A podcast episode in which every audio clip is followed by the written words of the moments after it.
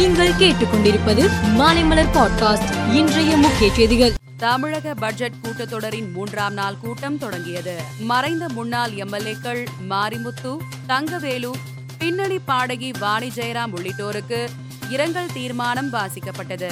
சென்னையில் இன்று ஆபரண தங்கத்தின் விலை சவரனுக்கு ரூபாய் ஐநூத்தி அறுபது உயர்ந்து ஒரு சவரன் ரூபாய் நாற்பத்தி நான்காயிரத்து முன்னூத்தி இருபதுக்கும் ஒரு கிராம் ரூபாய் ஐயாயிரத்து ஐநூத்தி நாற்பதுக்கும் விற்பனையாகிறது. வெள்ளி விலை உயர்ந்துள்ளது.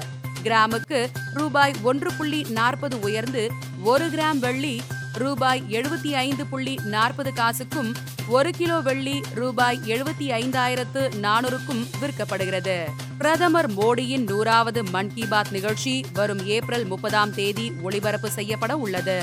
இதனை வெற்றியடைய செய்யும் நோக்கில் பாஜக முழு அளவில் தயாராகி வருகிறது. நிகழ்ச்சியை இந்தியா மட்டுமின்றி உலகம் முழுவதும் ஒளிபரப்ப பாஜக முழு அளவில் தயாராகி வருகிறது. திருப்பதி கோவிலில் உண்டியல் வருமானம் ரூபாய் ஆயிரத்தி ஐநூறு கோடியாக உயர்வு.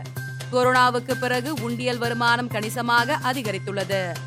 கொரோனாவுக்கு முன் உண்டியல் வருமானம் ஆண்டுக்கு ரூபாய் ஆயிரத்தி இருநூறு கோடியாக இருந்தது.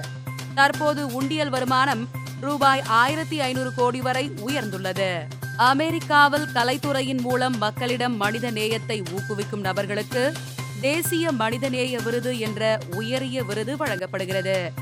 இந்த ஆண்டுக்கான தேசிய மனிதநேய விருது வழங்கும் விழா வெள்ளை மாளிகையில் நடைபெற்றது.